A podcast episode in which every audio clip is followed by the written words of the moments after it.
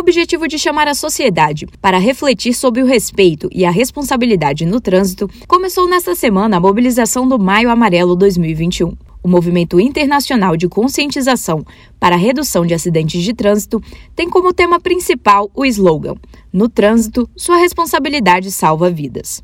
A mobilização alerta, por exemplo, para a responsabilidade de atitudes, como usar passarelas e faixa de pedestres para o respeito dos condutores aos vulneráveis no trânsito, para o risco de usar celular no volante, dirigir alcoolizado e sobre a importância de usar os cintos de segurança.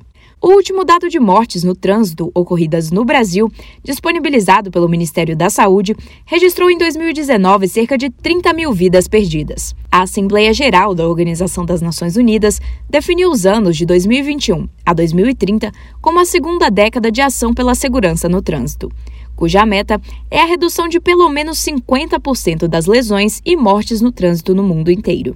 Em razão da pandemia da Covid-19, a mobilização pela segurança no trânsito terá forte ação nas redes sociais e em eventos em formato virtual, além do trabalho das instituições que estão constantemente atuando nas vias. As ações são coordenadas pelo Departamento Nacional de Trânsito, DETRAN, em parceria com os órgãos de trânsito nos estados e organizações da sociedade civil. Reportagem Rafaela Gonçalves.